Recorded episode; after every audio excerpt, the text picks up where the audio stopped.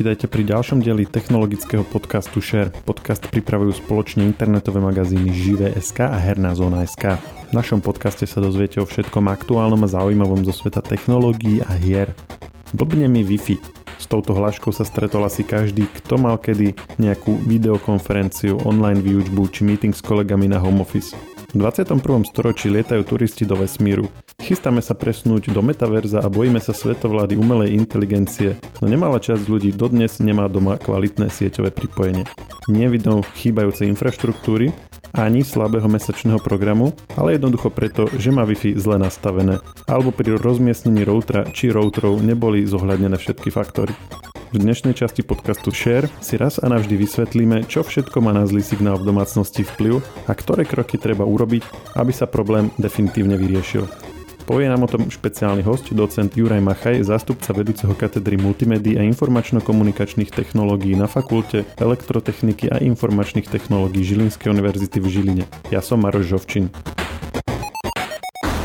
Dnešná časť podcastu Share je tak trochu špeciálna. Máme tu um, hostia, pána docenta Juraja Machaja, zástupcu vedúceho katedry uh, multimédia informačno-komunikačných technológií Žilinskej univerzity v Žiline. Uh, pán docent, dobrý deň. Dobrý deň.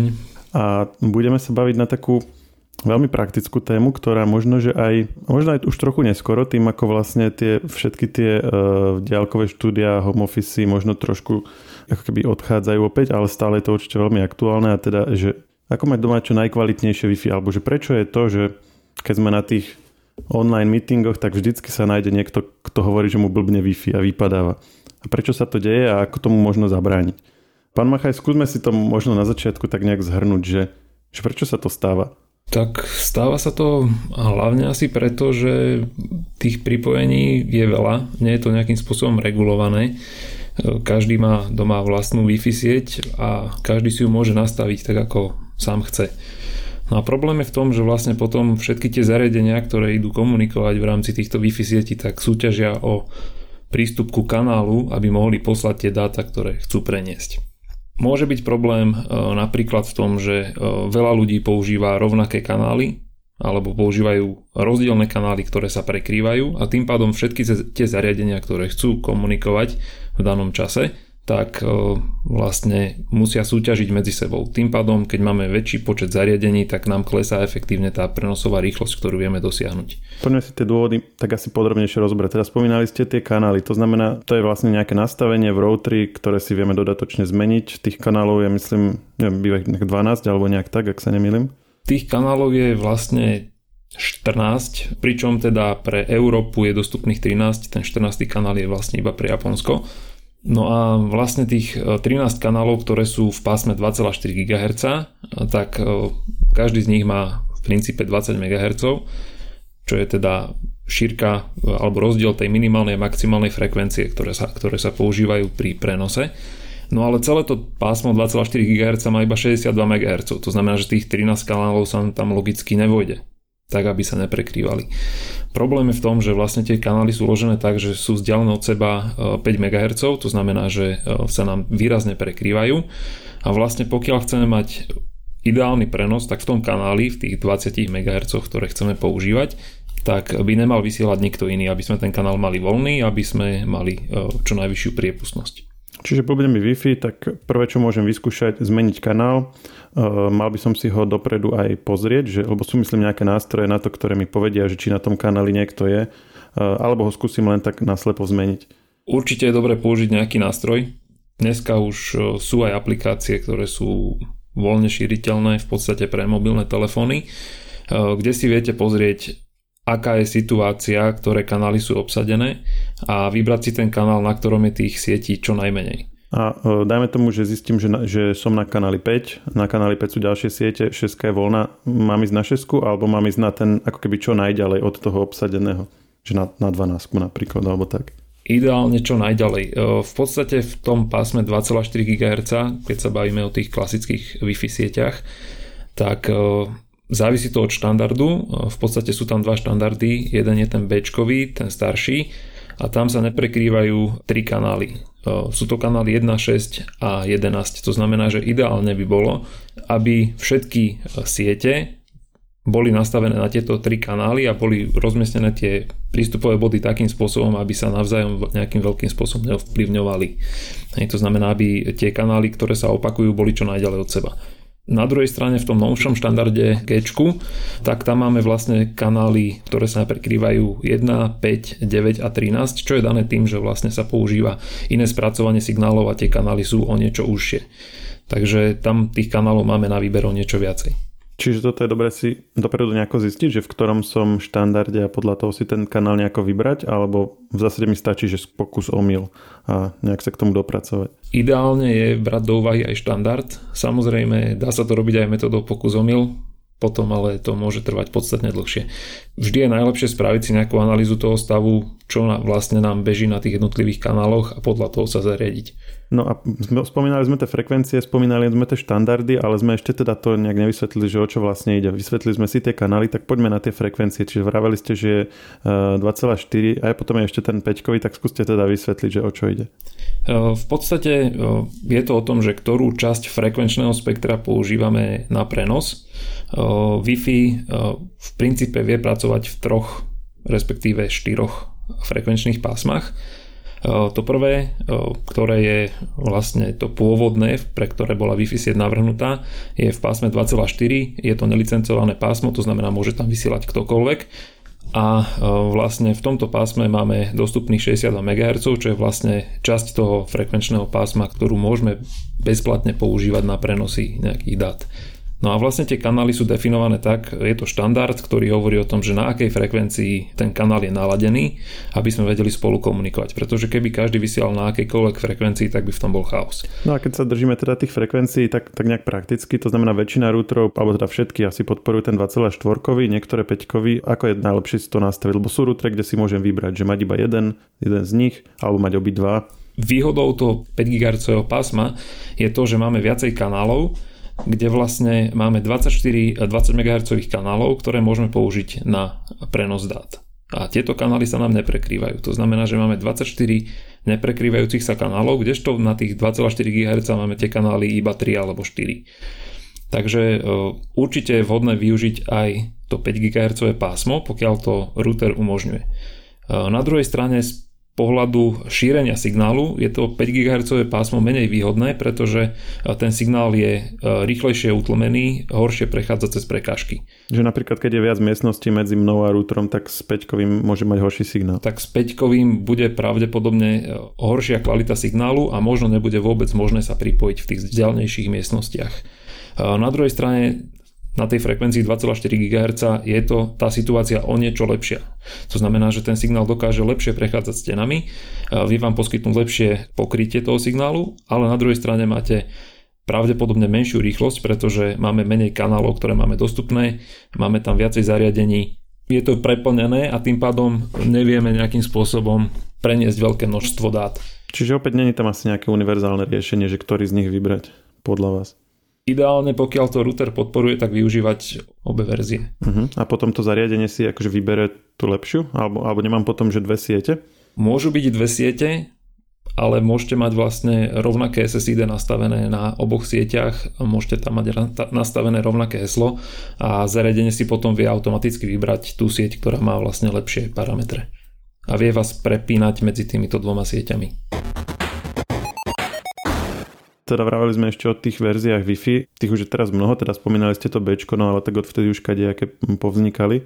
Opäť, keď si nastavujem e, doma Wi-Fi, tak sa ma to opýta, že ktorú si vybrať, ktorú mám voliť, aké sú tam výhody, nevýhody. Skúsim to prejsť nejako chronologicky, tak ako to vznikalo. E, vlastne tá prvá verzia bola verzia B, ktorá funguje na 2,4 GHz.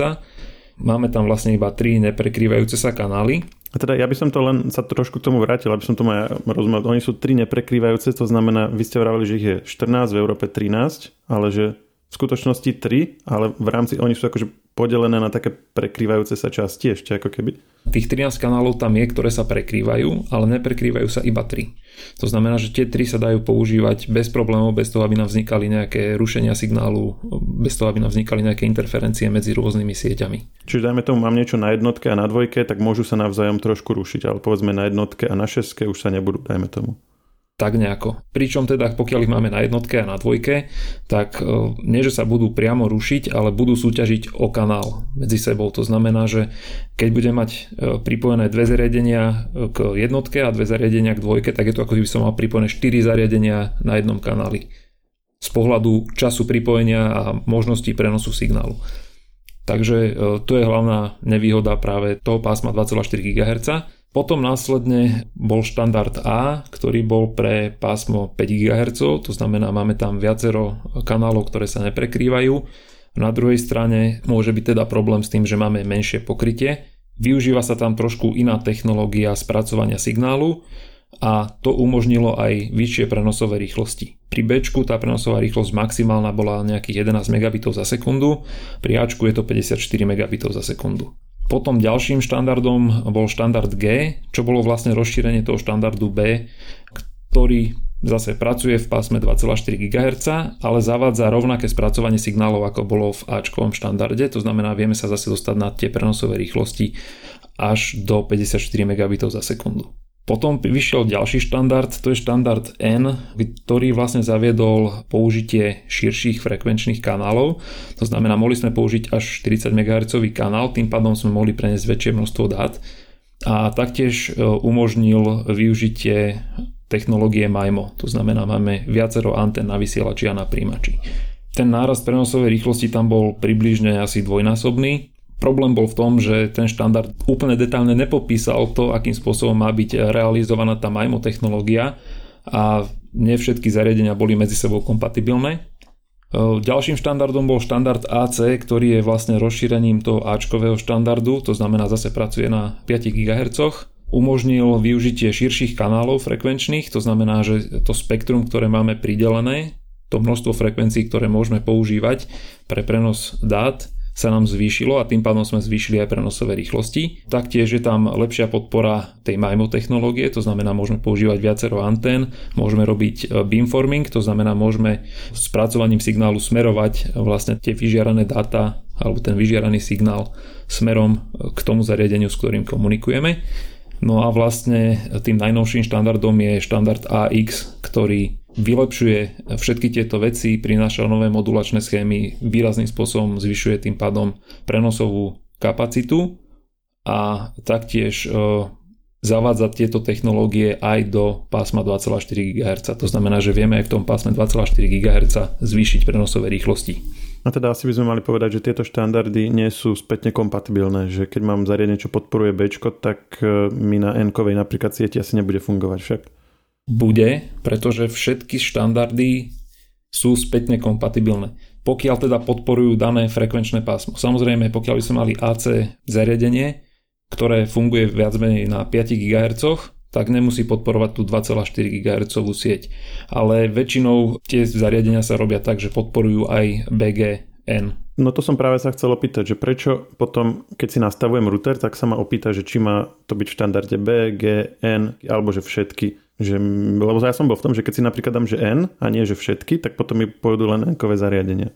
Pri n to n nezaviedlo nejaké veľké zmeny. V podstate n bolo iba podpora širších kanálov a podpora MIMO technológie. To znamená, že tam nebol nejaký veľký rozdiel medzi tým, čo bežalo povedzme na tej g sieti a čo bežalo na n Naozaj problém môže byť iba v tom, že ak ste mali zariadenie, ktoré podporovalo iba povedzme Ačkovú sieť, to znamená na 5 GHz, tak vtedy tú B alebo G sieť nevidí, pretože tá je v inom frekvenčnom pásme. Ale pokiaľ používame rovnaké frekvenčné pásmo, tak tie zariadenia väčšinou sú spätne kompatibilné. A ono je to aj o tom, že e, vlastne keď sú podmienky v kanáli horšie, tak sa väčšinou vraciame k tej staršej technológii, pretože tá síce má menšie prenosové rýchlosti, ale je o to robustnejšia. To znamená, že ten dátový prenos sme schopní uskutočniť s tou staršou technológiou, ale s menšou prenosovou rýchlosťou. To znamená, dáme si zase také odporúčanie ako pri tých frekvenciách, že ak sa dá nastaviť, si tam sme vtedy spomínali, že využívať obidve, dať si rovnaké SSID, rovnaké heslo a nech si to zariadenie vyberie, len tak zopakujem. Najlepšie nastaviť si pri, v prípade e, verzie Wi-Fi ktorú možnosť? V závislosti od toho, aké máte zariadenia. Ak máte zariadenia, ktoré vám podporujú sieť AC alebo AX, tak určite by som išiel do toho. Pokiaľ máte zariadenia prevažne, ktoré fungujú na tých 2,4 GHz, tak tam vlastne AC nemá nejaký význam. Pokiaľ máte Wi-Fi 6 router, tak viete použiť tú technológiu AX. Pokiaľ nie, tak vlastne ste odkazaní na BG. Hm, ale teda keď si nastavím AC alebo AX, tak mi vlastne pôjdu aj tie staršie veci, ale mi pôjdu ako keby v tom nižšom štandarde pôjdu aj tie staršie veci, pretože hovorím, tie routere väčšinou podporujú aj tie staršie štandardy, je to spätne kompatibilné. Takže máme to nastavené, máme, máme verziu, máme frekvenciu, máme kanál. Dobre, tak poďme na také praktickejšie veci. Čiže Wi-Fi je nastavené tak, ako má byť. Uh, môže sa stať, že napriek tomu blbne. Že napríklad som moc ďaleko od routera alebo niečo. Tak skúsme povedať, že v ktorých situáciách to môže aj tak blbnúť. No, blbnúť to môže hlavne v prípade, ako ste povedali, keď sme ďaleko od routera. E, tá vzdialenosť je kľúčová. Ten router, pokiaľ ho chceme správne umiestniť v tej našej domácnosti, tak by mal byť umiestnený tak, že je čo najbližšie k používateľom. Predsa len je to bezdrotový prenos, v tom bezdrotovom kanáli sú veci, ktoré my nevieme ovplyvniť, môžu tam byť technológie, respektíve môžu tam byť signály z nejakých ďalších technológií, či už sú to nejaké satelitné prenosy alebo signály, ktoré sú využívané pri meteoradaroch, pokiaľ sa bavíme teda o tom frekvenčnom pásme 5 GHz, tak tieto signály, aj keď sú pomerne nízke, tak stále nám dokážu spôsobiť nejakú interferenciu, nejaké rušenie a tým pádom nám obmedzia prenosovú rýchlosť. Takže Určite umiestniť router čo najbližšie k zariadeniam, určite ho neschovávať e, niekde za nejaký kus nábytku alebo e, nedaj Bože za nejaké zariadenie, ktoré je elektronické, ktoré vlastne môže nám pohotiť čas toho žiarenia. Mhm. Sú nejaké také príklady, že čo najčastejšie v domácnosti sú také veci, ktoré toto pohlcujú? E, v podstate rádiový signál pohlcuje všetko, čo je vodivé, hej, elektricky vodivé. To znamená akékoľvek kovové predmety, akékoľvek e, elektronické zariadenia. Čo za chladničku nedávať asi? Za chladničku nie je veľmi dobré. Pokiaľ teda nechcete urobiť e, nejaké blokovanie signálu určitým smerom. Takže čokoľvek, čo je kovové, akékoľvek prekážky, všetko môže spôsobiť práve takéto problémy, že nám môže klesnúť výkon toho signálu a keď máme menší výkon, tak máme menšiu kvalitu toho prijatého signálu, tým pádom je horšie spracovateľný a tým pádom máme väčšiu chybovosť pri prenose. Ja som kedysi čítal niečo také, neviem čo je na tom pravdy, že Wi-Fi sa lepšie šíri vodorovne ako do výšky, to znamená, keď ho mám na, na inom poschodí, napríklad na dvojposchodový dom, takže tam býva problém? To je dané tým, ako sú dizajnované vlastne tie antény, ktoré sú na prístupových bodoch, na access pointoch. Tie sú urobené vlastne tak, že nevyžarujú úplne všetkými smermi, ale vyžarujú ako keby hlavne vo, v tom vodorovnom smere. Hej. To vlastne nežiaria hore a dolu, ale žiaria primárne do stran. To znamená, že naozaj môže nastať problém, že pokiaľ chcem pokryť e, budovu, ktorá má viacero poschodí, tak to asi nedokážem urobiť jedným prístupovým bodom, ale tých prístupových bodov buď budem musieť použiť viacej, alebo môžem použiť nejaké ďalšie zariadenia, či už e, repeatere alebo nejakú mesh sieť. Mhm, dobre, tak e, poďme sa baviť o tomto, lebo myslím, že týmto rušením sme to vyčerpali, lebo asi podľa tohto každý si vie nejak vyhodnotiť z toho, čo ste povedali, že kde si asi tak doma ten router dá, lenže ako môže mať byt alebo kancelár alebo niečo väčšiu aj tak, ako je dosah toho routera. A teda spomínali ste, že potom už sa musí tých prístupových bodov e, dávať viac ako jeden. To nie je úplne triviálne, teda, lebo tak e, od operátora dostaneme samozrejme jeden router a keď teda zistíme, že ten nepostačuje, tak skúsme si to nejak tak popísať, že aké máme ďalej možnosti? No, tých možností je viacero. V podstate ten router od operátora má vývody aj na LAN sieť, to znamená, môžeme kablom pripojiť ďalšie zariadenia k nemu. To znamená, pokiaľ máme na to možnosti a vieme natiahnuť nejaké káblové pripojenie, tak môžeme k nemu popripájať viacero ďalších routerov, ktoré si vieme vlastne kúpiť a e, pokiaľ tieto routere nastavíme na rovnaké SSID, použijeme rovnaké heslo, môžeme použiť rôzne kanály, aby nám nespôsobovali interferenciu, tak vlastne vieme urobiť sieť, v ktorej sa nám zariadenia vedia automaticky prepínať medzi týmito prístupovými bodmi a medzi týmito routerami a tým pádom vieme pokryť vlastne celé to naše obydlie alebo, alebo nejaké kancelárske priestory alebo podobne. Čiže vlastne využijem obyč, obyčajný nejaký druhý router, ktorý cez LAN kábel pripojím k tomu prvému a musím ho dať do nejakého špeciálneho modu alebo musí niečo podporovať alebo len, že im dám to rovnaké SSID a iný kanál. E, v podstate stačí, aby mali rovnaké SSID aby mali rôzne kanály. Toto je také riešenie, ktoré je možno komplikovanejšie z toho pohľadu, že treba konfigurovať každý ten router, každé to AP zvlášť. Druhým riešením je vlastne nepoužívať ten router, ktorý máme od operátora, ale uh, využiť uh, povedzme mesh sieť, ktorú si vieme zase kúpiť ako produkt. Uh, to znamená, tá mesh sieť je zložená z viacerých prístupových bodov. Výhodou je to, že vlastne celú tú mesh sieť vieme spravovať tým, že nakonfigurujeme jedno zariadenie. Ďalšou výhodou je, že vlastne nepotrebujeme ťahať káble, nepotrebujeme vlastne robiť tú pevnú infraštruktúru a vlastne tá mesh sieť funguje tak, že tie APčka alebo prístupové body medzi sebou komunikujú pomocou jedného kanála, ktorý majú vyhradený na komunikáciu medzi sebou a ďalšie kanály môžu používať práve na komunikáciu s používateľmi.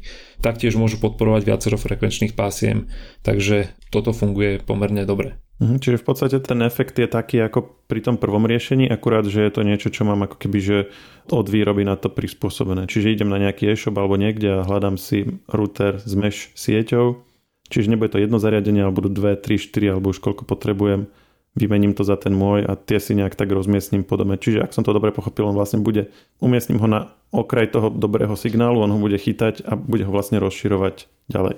V princípe áno, s tým teda rozdielom, že vlastne tá mesh sieť má v sebe nejakú inteligenciu, to znamená, že ten signál je posielaný ďalej iba v prípade, že je to nutné. To je napríklad rozdiel od toho riešenia pomocou nejakých repeaterov alebo extenderov. Uh-huh. O tom sme ešte nehovorili, hej, čiže, čiže môžeme si to teraz rozbrať, že, že aký rozdiel medzi mesh sieťou a, a repeaterom.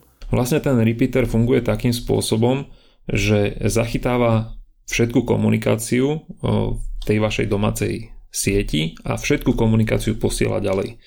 To znamená, že v niektorých prípadoch to nemusí byť úplne efektívne riešenie, pretože vám pristupuje ku kanálu a vlastne vám spôsobuje to, že máte tam väčšie oneskorenie v tej sieti, ako je to napríklad pri tej mesh sieti, hej, pretože tá mesh sieť tým, že beží tam komunikácia aj medzi jednotlivými tými zariadeniami, je tam nejaká inteligencia, to znamená, e, tie správy sú posielané ďalej iba v prípade, že je to nutné a sú posielané ďalej iba v prípade, že používateľ je pripojený k tomu ďalšiemu prístupovému bodu. E, kdežto pri tom repeateri, ten repeater vlastne opakuje všetko, čo príjme. To znamená, on príjme správu a odošle ju ďalej a už sa nestará o to, či je k nemu niekto pripojený alebo nie. A môže sa stať čo? Nejaké rušenie alebo niečo, keď to robí takto hlúpo? Uh, nie, že rušenie, ale vlastne tým, že to rádiové rozhranie nedokáže súčasne aj vysielať, aj príjmať, tak uh, vám ako keby zahlcuje ten kanál. To znamená, znižuje vám efektívne tú prenosovú rýchlosť, ktorú viete dosiahnuť, pretože o tú prenosovú rýchlosť, ktorú máte e, v tom danom kanáli, sa delia všetky zariadenia, ktoré sú k nemu pripojené a všetky zariadenia, ktoré vysielajú. A tým, že ten repeater vysiela aj v čase, keď nemusí, tak e, vlastne vám ako keby zahlcuje tú sieť. Uh-huh. Čiže môže ísť pomalšie internet, môže vypadávať alebo niečo také? Hej, princípe áno. E, pričom teda tá mesh sieť, ako hovorím, využíva zvlášť kanál na komunikáciu medzi prístupovými bodmi. To znamená, tá komunikácia, ktorá beží medzi prístupovými bodmi, neobmedzuje komunikáciu používateľov, pretože tí komunikujú na iných kanáloch. Plus tie dáta sú posielané iba v čase, keď je to nutné. To znamená, že ten prístupový bod nebude vysielať informáciu k používateľovi, ktorý je pripojený k inému prístupovému bodu. Kdežto ten repeater to urobí. Uh-huh. A čo v prípade toho prvého riešenia, ktoré sme spomínali, keď teda môžem si natiahnuť ten LAN kábel a mám dva routere, ktoré vysielajú na iných kanáloch z rovnaké SSID, ale tiež sa vlastne môžu tie signály prekrývať v nejakom mieste v byte alebo tak. No zase, to si musíte správne nakonfigurovať. To znamená, pokiaľ máme viacero APčok, tak musíme ich nakonfigurovať tak, aby fungovali na rôznych kanáloch a tým pádom vlastne zabezpečíme to, že si nebudú navzájom rušiť to vysielanie, hej, že vlastne nebude dochádzať k interferenciám, ale vlastne budeme schopní komunikovať buď s jedným alebo s druhým. A ten repeater nemôže byť na inom kanáli ako to zdrojové Wi-Fi? Môže, ale ide o to, že zase musí byť pripojený aj k tomu kanálu, na ktorom je to Wi-Fi a potom vlastne je vytvorené nové SSID, ktoré má e, ten repeater a ten vlastne potom môže vysielať aj na inej frekvencii, ale zase to nejakým spôsobom blokuje to vysielanie, pretože tá naša primárna sieť nemôže vysielať ďalšie dáta, keď ten repeater vysiela na inej frekvencii. Pretože on by tie dáta zase nestihol zachytiť, nestihol by ich znova potom preposlať. Čiže znamená, musí tam že... byť pre ním, pre, medzi nimi tá komunikácia na tej pôvodnej sieti, čiže to ju nejak, akože nejakým spôsobom uh, berie čas jej kapacity alebo tak. Presne tak. Čiže ideál vlastne buď mať naťahané káble, alebo potom asi tu mesh sieť podľa toho, čo hovoríte. Presne tak. E, tá mesh sieť má svoje výhody. E, výhodou môže byť napríklad z pohľadu tej konfigurácie aj to, že naozaj stačí nakonfigurovať jedno zariadenie, pretože všetky tie routere alebo prístupové body sú manažované z jedného bodu, majú jedno rozhranie. Dneska už veľa výrobcov umožňuje vlastne e, spravovať takúto mesh sieť pomocou nejakej aplikácie v mobilnom telefóne, takže je to pomerne jednoduché a je to také dostupné väčšiemu množstvu používateľov ako konfigurovať si niekoľko routerov a spravovať si to každý zvlášť. Hm, a aj to len za podmienky, že máme vlastne k dispozícii hm, nejaké káble v stenách alebo nejak ponaťahované. Priznám sa, že za mňa a v rámci toho, s čím som sa ja stretol s, pri konfigurovaní rôznych Wi-Fi sietí, tak sme asi prešli všetko, čo som nejak tak zavadil v tomto procese. Je ešte niečo, na čo vymyslíte, keď e, riešite niekde Wi-Fi sieť a čo sme nespomínali? Tak pokiaľ sú to nejaké povedzme väčšie priestory, tak možno je vhodné použiť pri plánovaní tej siete a vlastne pri celom nastavovaní toho procesu, že kam umiestním prístupové body, aké im pridelím kanály, tak je možno vhodné použiť nejaký software, ktorý je práve na toto určený a ktorý nám dokáže výrazným spôsobom pomôcť predísť nejakým problémom. To je jedna vec a druhá vec je, že naozaj keď robíme takéto väčšie projekty, tak je určite vhodné urobiť to takým spôsobom, že vlastne máme nejakú redundanciu. To znamená, že aj keby nám zlyhal jeden prístupový bod, tak ho vieme nahradiť, respektíve tak máme tú oblasť pokrytú signálom z nejakého ďalšieho. Uh-huh. To už sa bavíme ale o tých mesh sieťach, to znamená, že nemať, ja neviem, že dva, že jeden na jednom konci domu, druhý na druhý, ale mať povedzme ešte tretí v strede, ak je to veľmi veľký priestor alebo tak. Tie mesh siete to sú také domácké riešenia, Hej, takže určite pokiaľ mesh sieť, tak asi je vhodnejšie využiť mesh sieť, ktorá nie je zložená iba z dvoch prístupových bodov, ale tých prístupových bodov je tam viacej. Pokiaľ sú to nejaké riešenia povedzme pre kancelárie alebo nejaké väčšie priestory, tak tam už sa to väčšinou nerieši mesh sieťou, ale tá infraštruktúra sa tam dá nejakým spôsobom predpripraviť, pokiaľ sa ide budovať Wi-Fi sieť a v takom prípade sa skôr e, riešia priamo tie routere ako prístupové body. To znamená, že tam sa potom každý konfiguruje zvlášť, každý sa konfiguruje na preddefinovaný kanál a tam vlastne vedia tieto softvery e, výrazným spôsobom pomôcť, pretože vám vedia predikovať akú časť pokriem tým daným routerom, vedia brať do úvahy pôdory z tej budovy, materiál, z ktorej sú vyrobené tie steny, to znamená, že vedia nejakým spôsobom celkom dobre predikovať, kam je potrebné tie routere umiestniť, aby sme mali dostatočne dobré pokrytie.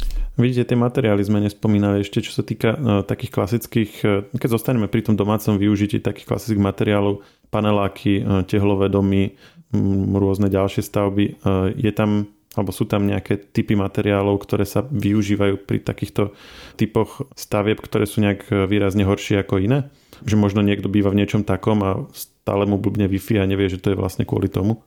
Určite áno. Pokiaľ máme paneláky, kde máme tie roxory v tom betóne, tak e, tie určite vedia ten signál utlmiť podstatne viacej ako povedzme nejaká stena, ktorá je, vymyslím si, stehly pretože tá tehla nemá také elektrické vlastnosti, že by ten signál výrazne pohltila, kdežto to, ten železobetón môže v tomto byť výrazne horší. Treba povedať, že každá prekažka spôsobuje určité tlmenie, to znamená aj tá stena tehlová, keď bude mať väčšiu šírku, tak to tlmenie bude podstatne väčšie. Takže je to veľmi špecifické a ideálne je mať e, vlastne vždy nejakú priamu viditeľnosť na ten prístupový bod. Vtedy sú tie podmienky pre šírenie toho rádiového signálu najlepšie a vtedy vieme dosiahnuť najlepšie prenosové rýchlosti. Mm, áno, no to je ideálne, ale to asi málo komu sa podarí doma, respektíve jednému šťastlivcovi sa to v jednej izbe podarí, ale tí ostatní v obývačke a v druhej detskej izbe už, už budú naštvatí. Je nejaké také, dá sa to vôbec povedať, ja neviem, že také univerzálne pravidlo, že aby to nebolo viac, ja neviem, ako tri izby alebo, alebo niečo také? Takéto univerzálne pravidlo asi nie je. Naozaj to závisí od veľa parametrov. Závisí to od toho, čo všetko v tej stene je zabudované, aká je hrúbka tej steny a tak ďalej. Ale samozrejme, čím ďalej sme od toho prístupového bodu, tak tým tá prenosová rýchlosť bude nižšia, či chceme alebo nechceme. posledná vec, a to ani vlastne neviem, že či, či je vôbec téma, ale ja som sa s tým um, stretol vyslovene len v rámci nejakých takých typov na zlepšenie Wi-Fi signálu a som to vlastne ani nikdy neskúšal, ale bolo to niečo o tom, že vymeniť si firmware v routeri za taký akože uh, amatérsk, alebo taký akože neoficiálny, ktorý vie akože viac vypeckovať v podstate ten signál aj mimo nejakých ako keby certifikovaných hodnôt a teda niektorí to radili, iní vraveli, že od toho ruky preč. Stretli ste sa niekedy s niečím takým? Áno, sú vlastne e, rôzne softverové updaty pre prístupové body, alebo teda neoficiálne firmwary.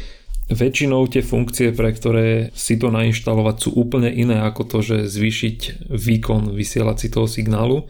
Čo je možno dôležité povedať, že E, vlastne zvýšiť výkon nad určitú hranicu je nelegálne a vlastne je to porušenie tých štandardov, ktoré definujú to, ako tá sieť má komunikovať. E, na jednej strane áno, vy keď zvýšite výkon na tom prístupovom bode, tak možno viete trošku zlepšiť kvalitu toho príjmaného signálu na tom zariadení, ale opačným smerom na tom zariadení ten výkon zvýšiť veľmi neviete a vy potrebujete aj ten spätný kanál na potvrdzovanie prijatých správ, na odosielanie správ vlastne smerom do internetu alebo odosielanie požiadaviek smerom do internetu. Takže môže to pomôcť pri zvýšení e, tých rýchlosti stiahovania, ale z pohľadu toho uplinku to asi nebude veľmi dobré. Pokiaľ sa bavíme napríklad o 5 GHz Wi-Fi sieťach, ktoré už dneska sú dosť rozšírené, vlastne ten štandard AC už je vo všetkých moderných zariadeniach, tak tam je dokonca podmienka, že zariadenia, ktoré pracujú v týchto pásmach musia mať určité mechanizmy, ktoré obmedzujú či už vysielaný výkon, alebo obmedzujú, ktoré frekvencie vieme použiť, aby sme práve ne, nezačali e, obmedzovať tie služby, ktoré už bežia v tomto pásme. E, napríklad veľmi typickým problémom bolo, že tie prvé siete, ktoré fungovali v tom štandarde A, tak e, nemali tieto obmedzenia a potom sa stávalo, že napríklad meteoradary nefungovali, pretože boli rušené práve signálmi z týchto sietí. A to je niečo, čo nikto nechce, pretože vlastne je to ilegálna vec a zarušíme službu, ktorá má nejaký prospech či už pre spoločnosť alebo pre nejakú konkrétnu firmu. Takže ja by som do takýchto riešení, že zvyšovať výkon na, na AP veľmi nešiel.